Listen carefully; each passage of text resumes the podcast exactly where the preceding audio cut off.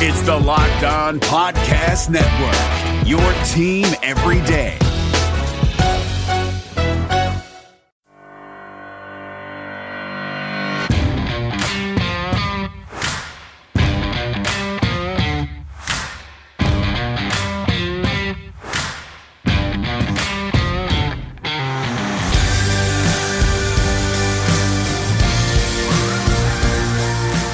Right, Avalanche fans, good morning, good afternoon, good evening, whenever and wherever you may be listening, and thank you for joining the Locked On Avalanche podcast, part of the Locked On Podcast Network.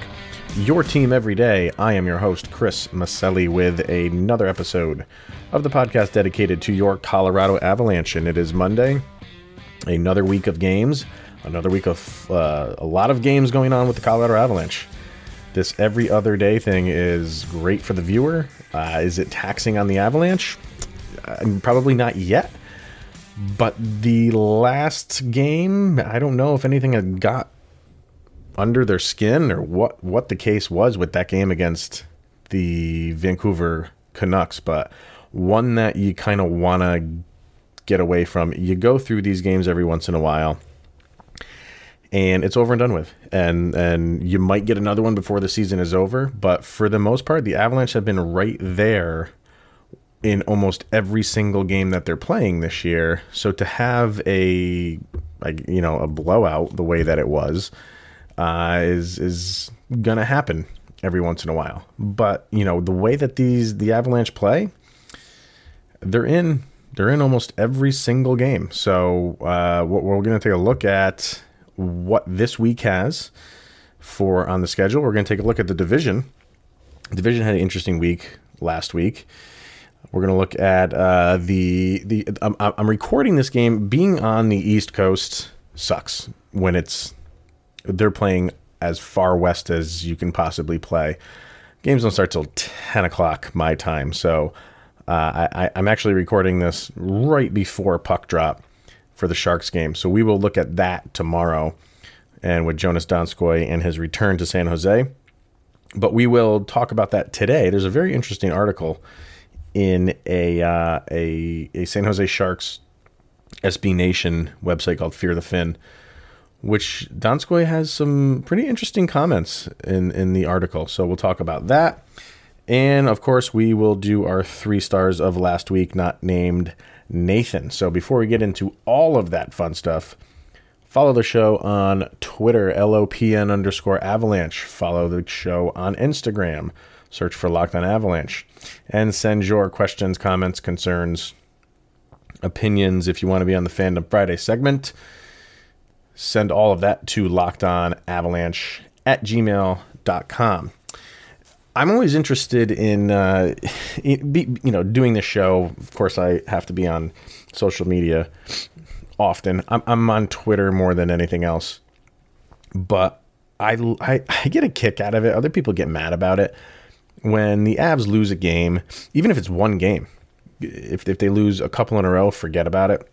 But even they they could they went on a run, seven in a row, nine in a row at home. They lose one game to the Vancouver Canucks and I get a kick out of reading the comments on places like Twitter and, and Instagram and especially Facebook.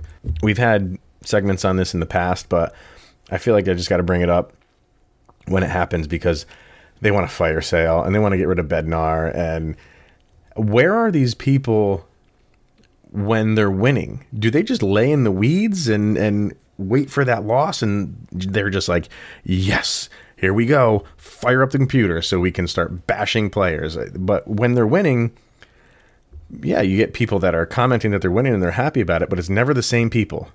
I, I just I don't know where these people go during the times that they're winning and how you can be upset with this team just for losing a game uh, doesn't make sense to me. The last ten, Colorado Avalanche are seven, one, and two just based on that, I know you like they call them fair weather fans, obviously, and, more like what have you done for me lately? Seven one and two, and they've they've they're on a a after a seven game win streak and a nine game uh, road winning streak. They're on now a losing streak of one, and we're gonna we're gonna go to our social media account and rip everything that we can.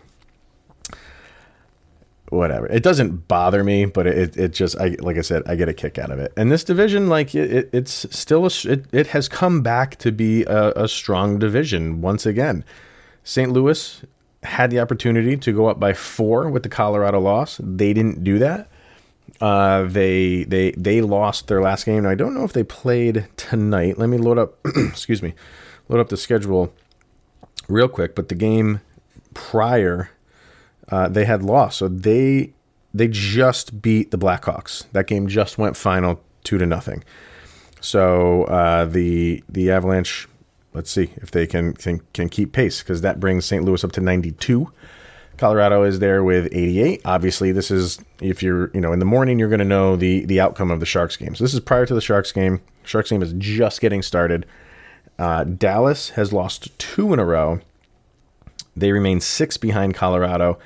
But Nashville has now won two in a row, and they have gained points on Dallas. Look out for Nashville. I know they're on, in their last ten, they're only five four and two, four, five four and one, but they are they are playing uh, very well. As is Winnipeg. Winnipeg has got two in a row. They are tied with Nashville at seventy six. Minnesota one point behind those two teams. Minnesota's last ten, they've gone seven and three. Pretty impressive there. In Chicago, just got shut out, so they're stuck at 70 points. But 70 points at least for every team in the division. Can any other division say that? Probably. I'm going through them right now. Pacific, Pacific with Anaheim, San Jose, and Los Angeles. They're struggling, obviously. Atlantic with Detroit. They don't have, and Buffalo and Ottawa, they're under 70. In the Metropolitan, the only team under 70 is New Jersey with 68, so they're right on the cusp. So the Western is the only division with all teams above 70 points. Granted, they are the only team or the only division with seven teams. They have one less team than all the other divisions, but still, uh, that that's a pretty impressive feat for early on. So, what goes on for? Well, actually, what I wanted to get to first before I get to the schedule is this Nikita Zadorov thing. Um, I it, this is the writing on the wall for him. This has happened how many times now? I mean, this year alone, it's been a, it's been a handful of times. I, I think we, and if it's happening at this stage in the season, I think we are seeing the last of Nikita Zadorov. Uh, when whether or not you know they they release, I don't think they'll straight up release him. I think they will not freeze him for the expansion draft. If Seattle doesn't take him, it, then we'll see what what happens but he uh, he's just not he just doesn't seem to mesh well with with how this team wants to play. He's he, he's he's a good defender when he wants to be. And it's amazing that we're talking about a guy who that week that we can go back to when the Avalanche played all those games on the road and they played in a row. It was Edmonton and then Toronto and then uh, they had Montreal in the middle, and then Boston, and he shut down all of those teams' all stars, Connor McDavid included. And it's amazing that we have gone from a player who can do that to now being benched because he's not fitting in the system. Seems like he's taking shifts off. He, he's kind of been non-existent, and it's it's noticeable on the ice. Uh, and I've I've defended him and I've ripped him. I've defended him on his play. I've always ripped him on his nonsensical penalties. And it seems like that has crept back into his game every once in a while, not as much as it was in the past. But it seemed like we had gotten over that hump and it's come back a little bit. I think it's more than just that. Obviously, Jared Bednar is on the front line more than anybody else, so he he sees firsthand what Zadorov is doing or not doing, and he's not happy with it. But this is not the first time this has happened. I think that it's the state the stage in the season that it's still happening. Uh, I think this is the writing on the wall for for Nikita Zadorov. But my question is, if if they they kind if they knew this was going on, why did you not try to get something for him? At the trade deadline. He he could have been valuable for to some people to bring in a player or a couple players. teams absolutely would have taken him. And if you're going to bench him now, I mean, how can you bring him back and him have any real reason to put in maximum effort? I mean, the only reason for that is because he's putting on a a show for another team. That's that's that's why players don't tank because they're always auditioning for another team. And maybe that's what he's going to do, but for whatever reason, it's not working out for the Colorado Avalanche and Nikita Zadorov. So, I mean, it, that that is what it is, and I think we're we're just going to have to come to the realization that it's it's probably done that relationship between the Avalanche and him. My name is Paul Stewart, a third generation Irishman from Dorchester, Mass. I made it to the NHL as both a player and a referee. I was even elected to the U.S. Hockey Hall of Fame. When I was skating, I had my share of lumps and bumps. I gave a few back, too. As a stand up old school guy, I've always been hesitant to try fads, but recently I became a big fan of a company called Easy Feeling Wellness. A hockey buddy sent me 1,000 milligrams of intensive relief rub. Easy Feeling markets a line of natural plant based hemp extract products, including gummies, soft gels with melatonin, and tinctures. Their motto is to enjoy every day, which all of us banged up baby boomers and old skaters can relate to. Easy Feeling products are non addictive, they don't get you high, and they're perfectly legal. Give Easy Feeling a try by going to easyfeelingwellness.com. They will even give you 20% off your first order by using my special code PS20. Easy Feeling Wellness. Enjoy every day. Don't Luca now, but the Los Angeles Clippers might be in trouble. From our local experts to your ears, these are the biggest stories on the Locked On Podcast Network. Dallas Mavericks forward Luka Doncic dropped a triple double and an overtime buzzer beating three pointer to tie their series with the Los Angeles Clippers. You have to listen to Locked On Mavericks today for a very hype Nick Angstadt. To the NFL, where 77 positive COVID tests from 11 teams were re examined by a New Jersey lab. All of those tests have now come back negative. For the latest on the NFL's quest to return, subscribe to Locked On NFL and the new Peacock and Williamson NFL show. And finally, Sources tell ESPN's Adam Schefter that Baltimore Ravens quarterback Lamar Jackson missed two training camp practices due to a groin injury.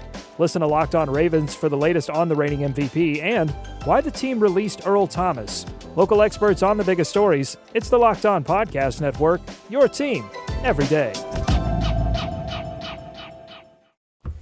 All right, so really good article, and like I said, the SB Nation San Jose Sharks page called Fear the Fin. Article is entitled Joonas Donskoi, I quote, I didn't develop as a player the way I wanted to my first four years here. Now, is that a dig at San Jose? You better believe it is. I don't think the team that you left wants to hear that from any player. But there's some pretty good quotes in here. And he does say, after he signed that deal with the Avalanche, he said there were talks with the Sharks they had um, salary cap issues, but I feel like for me, the thought process was I didn't develop as a player the way I wanted to my first four years here. I feel like I was kind of stuck in my game. I started thinking maybe it would be good for myself to change scenery, see something else. That would help me take the next next step in my career. Uh, so far, so good in that aspect. But to give up on uh, you know a team four years into your career, that that's kind of that takes some you know what's. Four years is is you know that's a good amount of time, but it's also still young.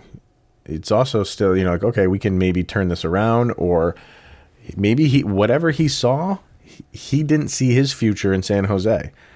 Maybe just like we were talking about Zadorov, maybe he just stuck in a rut with the Avalanche and Donskoi was able to see that he looking ahead, he already was. And his minutes were going down, so that writing was on the wall, much like Nikita Zadorov. Uh, they give an example saying he averaged a minute and 30 per game on the power play during his first three seasons. And then his last season, it was cut by almost a minute. And he was also healthy scratched at times, which so what you know what was going on with him and upper management and his coaches that they were healthy scratching him. And he says a quote, especially last year, I couldn't help the team the way I wanted to. I started to get healthy scratched and all that. I, I just couldn't bring the game and the effort that I wanted to, that I'm capable of. So it was tough. This is Nikita Zadorov like looking in the mirror. This is everything that Donskoi is saying is happening to Zadorov right now. Uh, and he goes on to say, I never felt like it was unfair. There was no coach out there who wouldn't put the best guys out there. That's just a fact. It was just probably what I deserved. I wasn't bringing to the table what I needed. So now he's kind of putting it a little bit on himself, which a good player should do. Some of it's me, some of it's the team. Maybe just wasn't a match made in heaven, and, and it's time to move on. And he has no hard feelings toward the coaching staff. Kind of the opposite. Peter DeBoer and those guys gave me the chance to become an NHL player. Coming from Finland as an undrafted free agent, they gave me a chance to play. I'm thankful for that. Nothing bad to say about those guys. That is the quintessential hockey player, even just sports player answer while you know you're in the middle of a season will things you know maybe when his career is over however many years down the road he might look back and have something different to say but he's not going to cause any any problems. He's not that type of guy. And he might be telling the truth. It very well could be be i have no hard feelings towards that coaching coaching staff and they just had players that were that they were giving more of a chance than he was. But like I said, he saw the writing on the wall and and he got out and and he went to a better situation for him. And this is again kudos to Joe Sakic for for seeing these players that he knows that could produce better and brings them in and look at what they're doing. It's a different system than than most teams run and a lot of players and the one that jumps out at you is Nichushkin that when they come into a different scenery, that's what t- sometimes people need. And again, going back to Zadorov, is that what he needs? Uh, or is it just that's his game? Is he too up and down? And the Avs don't want that. They want more consistency out of him, obviously. And you know that they have worked with him, but it, it, for whatever reason, it's not working for him the way it wasn't working for Donskoi in St. Louis. So he got out, went to a better situation, and look at what he's doing now. So I thought there were some interesting comments in there, and uh, he, he's he's one of my favorite players on this team right now. I was talking to uh, some friends of mine about you know I typically don't have like a favorite player that I that I that stands out to me, and and uh, even even on, on the Broncos, I'm not like beholden to like one team I'm, uh, or one player. I'm a team guy. I, I, don't usually get hung up when players come and go because that's the nature of the game right now. With the exception of your star players, you hate seeing them go. Yeah, if like Nathan MacKinnon left, you would be pretty much heartbroken over that.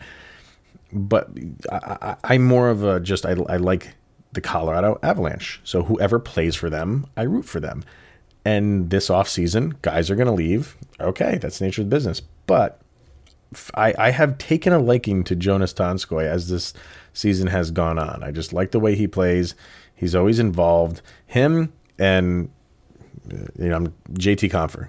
I, part of way why I like JT Compher is I'm, I'm also a Michigan man. Uh, so, and him going to Michigan, I, it was kind of like a match made in heaven. Anybody. Anybody that plays for Michigan that goes to the Avalanche, I instantly they're kind of like higher up on my list.